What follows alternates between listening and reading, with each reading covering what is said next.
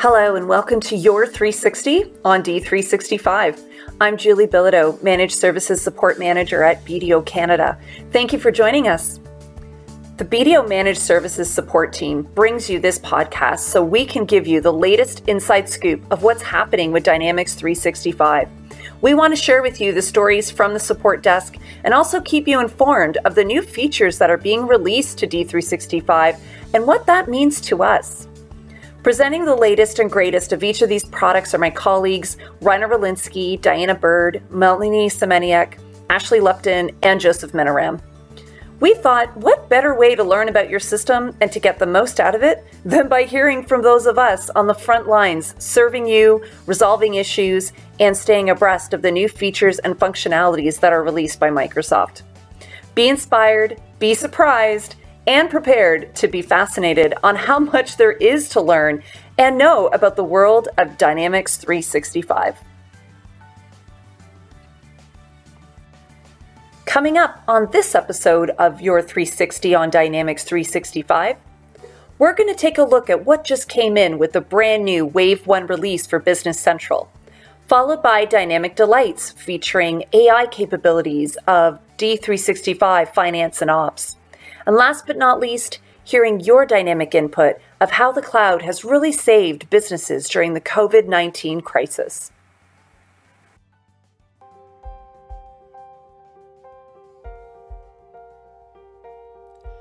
First, let's look at what is hot off the press related to D365 Business Central. Melanie's on the line, ready to share with us how the landscape of supporting Business Central has really changed compared to how we would support Dynamics NAV. Then we'll highlight what's coming in this new spring Wave 1 release. Take it away, Melanie. Thanks, Julie. Although it's not exactly hot out there yet, with it still being spring and all, we do have some hot, hot topics to dig into in the world of D365 Business Central. First, I'd like to share a general note to all our listeners. The way in which we support you has changed supporting those of you working on an on-prem Dynamics NAV version and those of you on Dynamics 365 Business Central is a completely different landscape.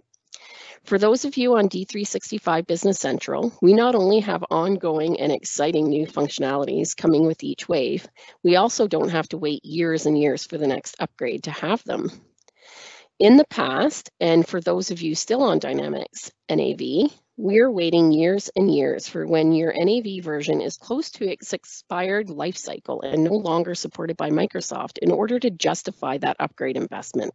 We all know we need to keep an eye on those investments and, and where we spend our money. Now with D365 Business Central, though, the wait is over and lifted, and we can look forward to the new features and functionality that is released every six months. Oh, Mel, I completely resonate with what you're saying. I mean, having supporting, having supported, I should say, Dynamics NAV for many years, like yourself, this world of D365 Business Central is really exciting since now we're really forced to be as current as possible by understanding the changes that Microsoft is bringing to this product so also frequently. Um, and we also don't have those dreaded upgrades that we saw before, right? And, and turned into these expensive kind of re-implementations that we would see happen with our project team, teams, I should say. So with our clients continually being upgraded now, uh, they always seem to remain on the current version of the product. So their ROI is really constantly being maximized. Oh, it sure is. It very much is, Julie. Something else I noticed is another way that D365 Business Central has changed our support landscape is that we have ongoing hot fixes automatically applied to our clients' online database. In between the spring and fall upgrade waves, Microsoft is pushing out hotfixes to resolve known issues or reported issues, I should say, reported issues. Mm-hmm. Um, so once it's reported, then Microsoft uh, finds the hotfix and they push it out automatically in a in a sort, sort of like the the waves, except for they're a little bit smaller and they they're like they mini waves. That's right. That's yeah. right. Exactly like a mini wave. Um, but before with Dynamics NAV, we only applied hot fixes when our clients came across issues. So now clients are always receiving those hot fixes whether they need them or not. It really just depends on how they use the system. Yeah, completely agree. I mean, our clients use the system in such different ways. I mean, they're all different businesses with their own ways of doing things. So there really wasn't a one size fits all type of approach to applying hot fixes in the past. Um, especially our clients uh, in NAV, right, that had all of these customizations. Um, so they really had their own database in one shape or another. But at least now with Business Central, we have one level playing field. The customizations are kept aside through extensions, um, and we um, will need to we'll just need to park that topic for now. But um, so let's move on. I just thought I'd mention about the extension piece and that, you know, there's still some customizations in Business Central, just not as much, I would say, as we had with NAV. So moving on to this spring release um, that we're having just now in, in April 2020, uh, I know there's some features, Melanie, that you wanted to share with us that you're excited about. So go for it. Yes, back to Wave 1 2020 and the exciting new features. We are going to talk about things like disabling edit in Excel. This will be important to the impact of the current users that are able to edit in Excel. They'll all need to have the new permission set. It's called Excel Export Action. And this will be need to be added to those users that you want to have permission to edit in Excel. Ah, interesting. So for those of you out there that need some help with setting up those user permissions, feel free to reach out to us at the support desk. Yeah, sounds good. We'll, we're always ready and willing to help everybody. Um, another cool feature I want to share is auto-saving documents when you're printing and sending. So when this is configured, the system will automatically attach the posted invoices to the, to the attachments on that page. Oh, neat. So if somebody wants to have a copy of that document that they send out, they can find it on that page. Huh. Would that, do you think, or do you know, Mel, if that's going to be in a fa fact box or um, like on that right side of the page there? Yep, absolutely. That's exactly where you're going to find it. Perfect. Yeah. Um, there's also a new feature called printer management for non-interactive printing. And I know some of you are out there thinking, say what? Non-interactive printing. So let me explain a little bit on that note. It has historically been a challenge to print from the cloud to your local hardware. So first the user needs to interact, so to say, such as downloading and then printing to your printer or printing to a PDF to save somewhere and then printing to your printer. Mm -hmm. So yeah, so that's where they came up with the term of non-interactive printing. You can now, once it's configured in printer management, you can print to a local or e email-enabled printer directly from your Business Central application. Okay, Julie, I have one last item that I want to highlight on, and this should be one that everybody can hold on to their seats for because it requires no introduction and no detailed explanation. I'll hold on and wait for the drum roll. Oh, I wish I had one. Go ahead. Purchasing to resources. Yay! Woo, awesome. Yes. This is a very long awaited feature that a lot of clients will be super excited about. Oh yeah, I I can see people on I I visually can see people on the edge of their seats right now, just waiting for the spring release. yes, and Julie, just to finish, I thought I'd mention that there's also a new features management page. So that's a, that's something that's very very new in in um, and there's lots of new things that are coming up with each new wave, but it is very exciting. So this is where administrators can turn on and off specified features to all or a subset of users. So the features that you'll be able to turn on and off, unfortunately, are managed still by Microsoft so far. This is a new feature, so maybe it'll it'll um, become a little bit more or less controlled by Microsoft in future. But I'd like to see, I, I am excited to see how this will work. Um, there's also some new usability features as well as some old ones that we've been missing out on for a bit now. Things like F2 to edit, which is one of my favorites. Mm-hmm. Um, arrow right and left when you're entering data, and you can use tab again as it no longer focuses on the ellipsis anymore. Oh, we can goodness. yeah yeah i mean it was it was kind of good but the people that like to use that left hand a little bit more were were getting a yeah. little frustrated so yeah. it's good be a good new new feature um, show and hide and the ability to personalize more than one page at a time so you can just turn your personalization on now and go to town I'll be waiting or bathing in the sun when nobody needs me anymore because Microsoft, yeah, right. I know Microsoft's making things so much easier than before. Well, and go. I, yeah, I could go on and on and on. Um, unhide pages on a uh, parts on a page, I should say. Uh, tree views, device orientation, role explorer, list plus pages. I know list plus pages And this release is so exciting and will provide Business Central users a great big bang for their buck, or what we could call a boring old increase in productivity. Just it depends on how you want to perceive it. I choose the big bang for your buck and the thought of sunshine and the ability to leave my house one day. Strange, yeah, really, strange times out there. Yes, absolutely. Oh my gosh, Mel, thank you so much for sharing all that. I mean, as we're all stuck in our homes or walking the dog, I mean, that's how I get out these days. It's just walking the dog. She's my excuse for getting out.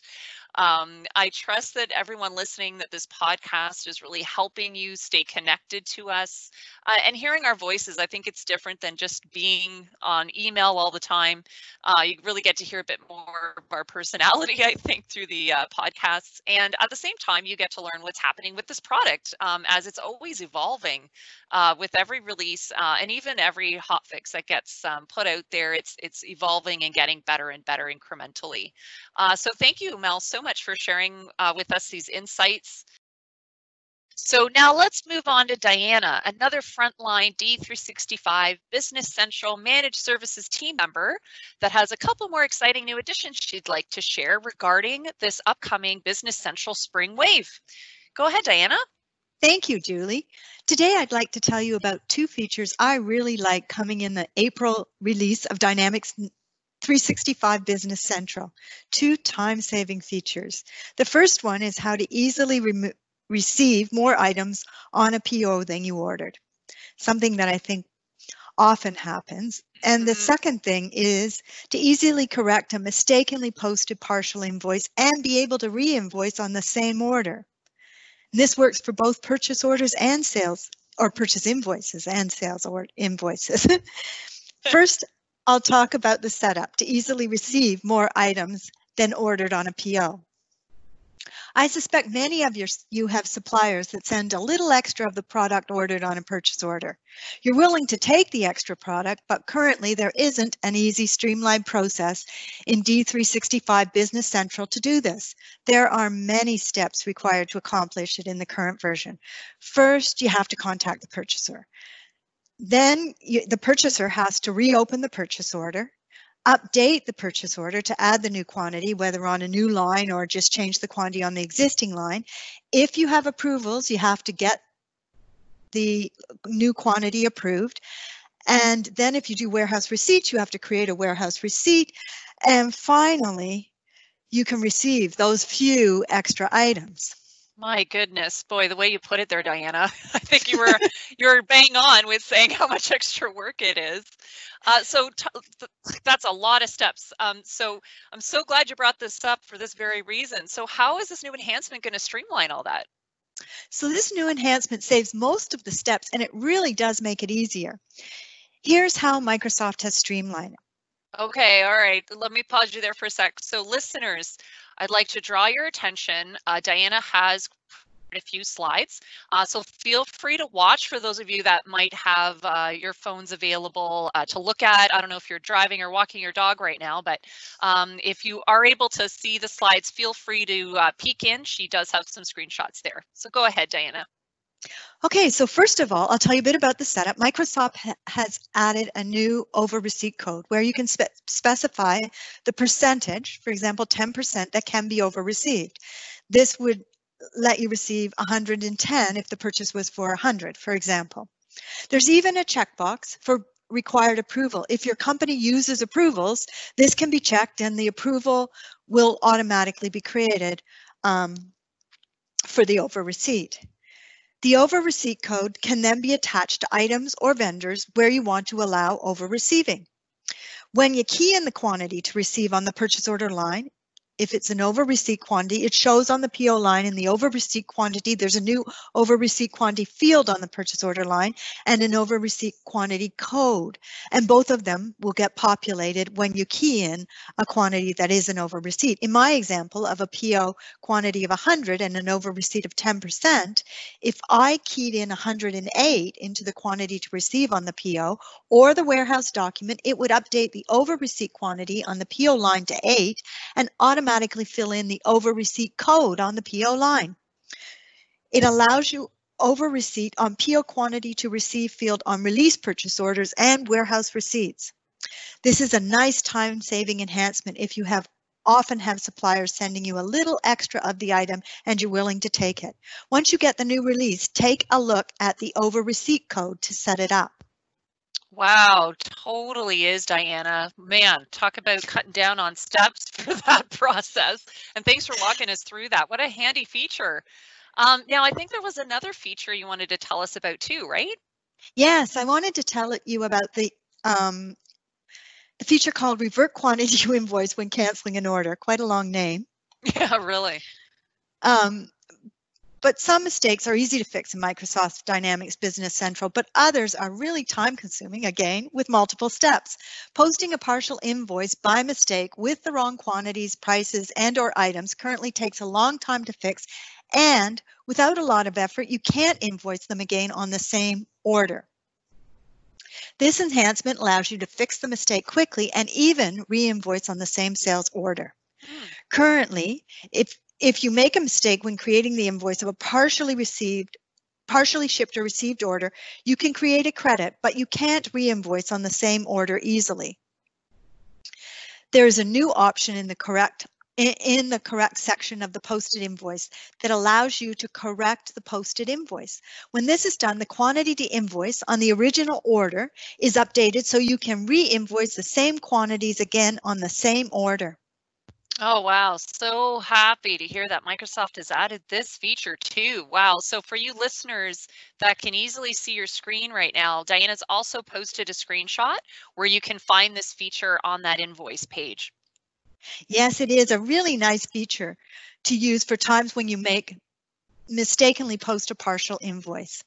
It's available for both purchase, posted purchase and sales invoices. Just check out the correct action on the release on the new release, sorry. so just to sum up, check out these two new features to look up on the coming release. Easily remove more items than ordered on a PO, look for the over receipt codes to get started, and revert the quantity to invoice when canceling an order. On posted invoices, try the correct feature. All right. Wow, Diana, thanks so much for adding these features to our attention. Um, we were saying previously with Melanie that there is a lot coming up in this upcoming wave. Like I, the more we talk about it, the more seems to we seem to uncover. So thank you so much for sharing this with us. Um, so thank you, Melanie, Diana, for keeping us abreast of these changes. Um, so that concludes our segment of This Just In.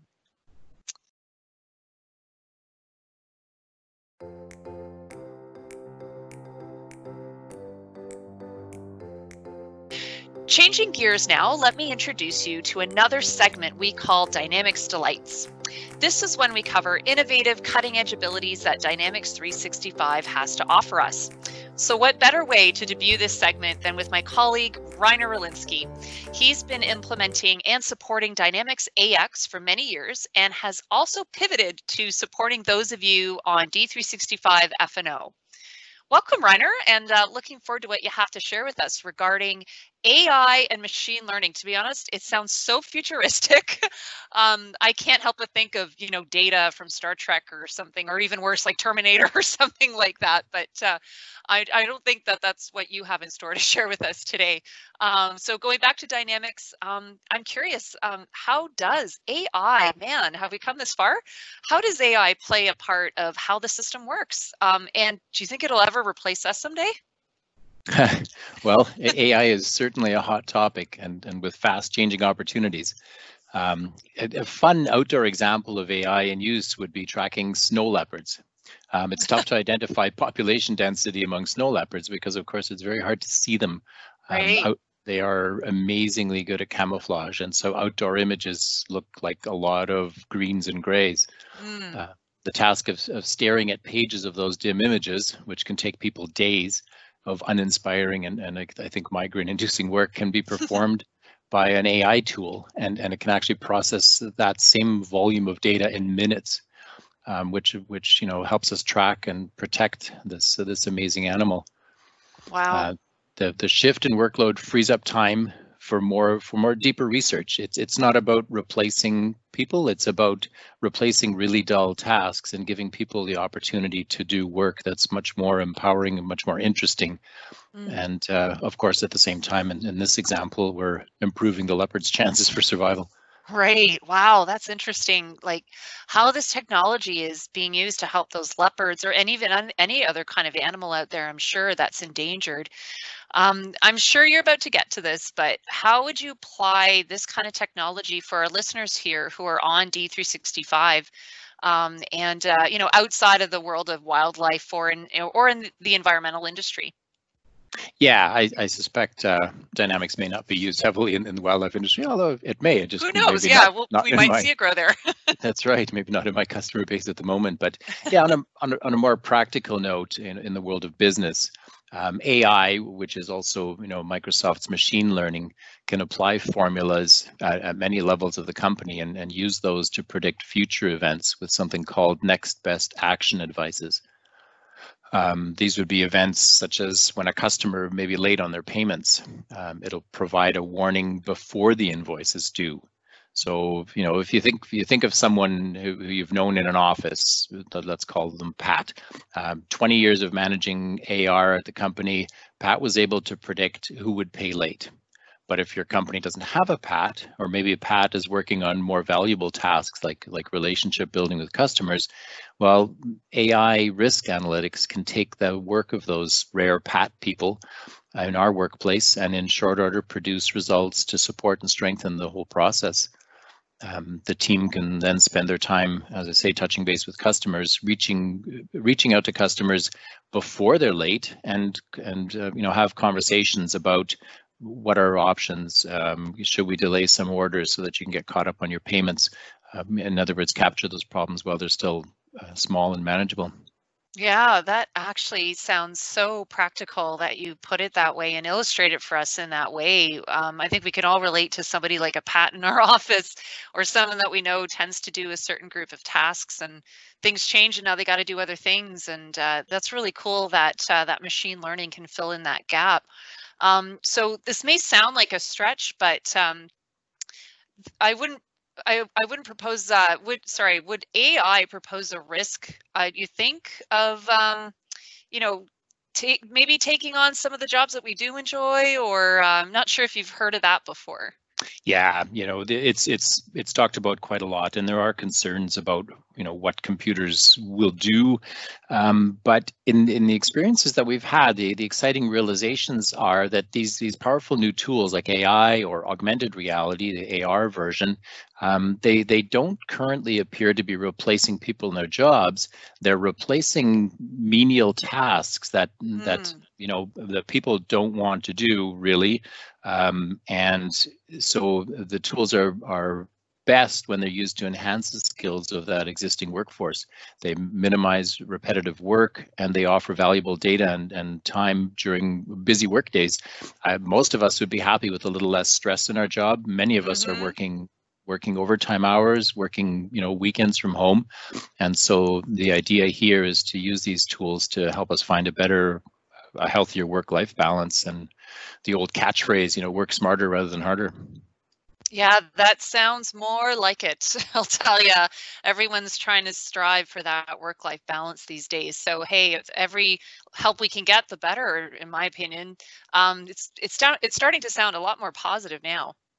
Yeah, and it, and it certainly can be, Julie. Um, another example of the new machine learning and augmentation tools. Um, I'll make up a, a, a cupcake company. um, and so the owners of this, this, this small company have decided to scale up and they've invested in an automated cupcake filler. Well, traditionally, your maintenance team would now have to learn a great deal about this new piece of equipment. And unfortunately, to a large extent, that learning would come through trial and error.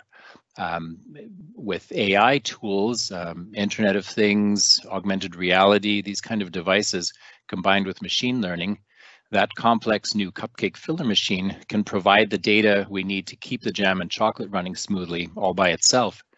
It, it can feed back information like temperature, light reflection, number of turns, uh, particulate measurements, uh, so many details that can come back to the AI system which will respond by suggesting predictive rather than just preventive or worst case, of course, corrective maintenance tasks.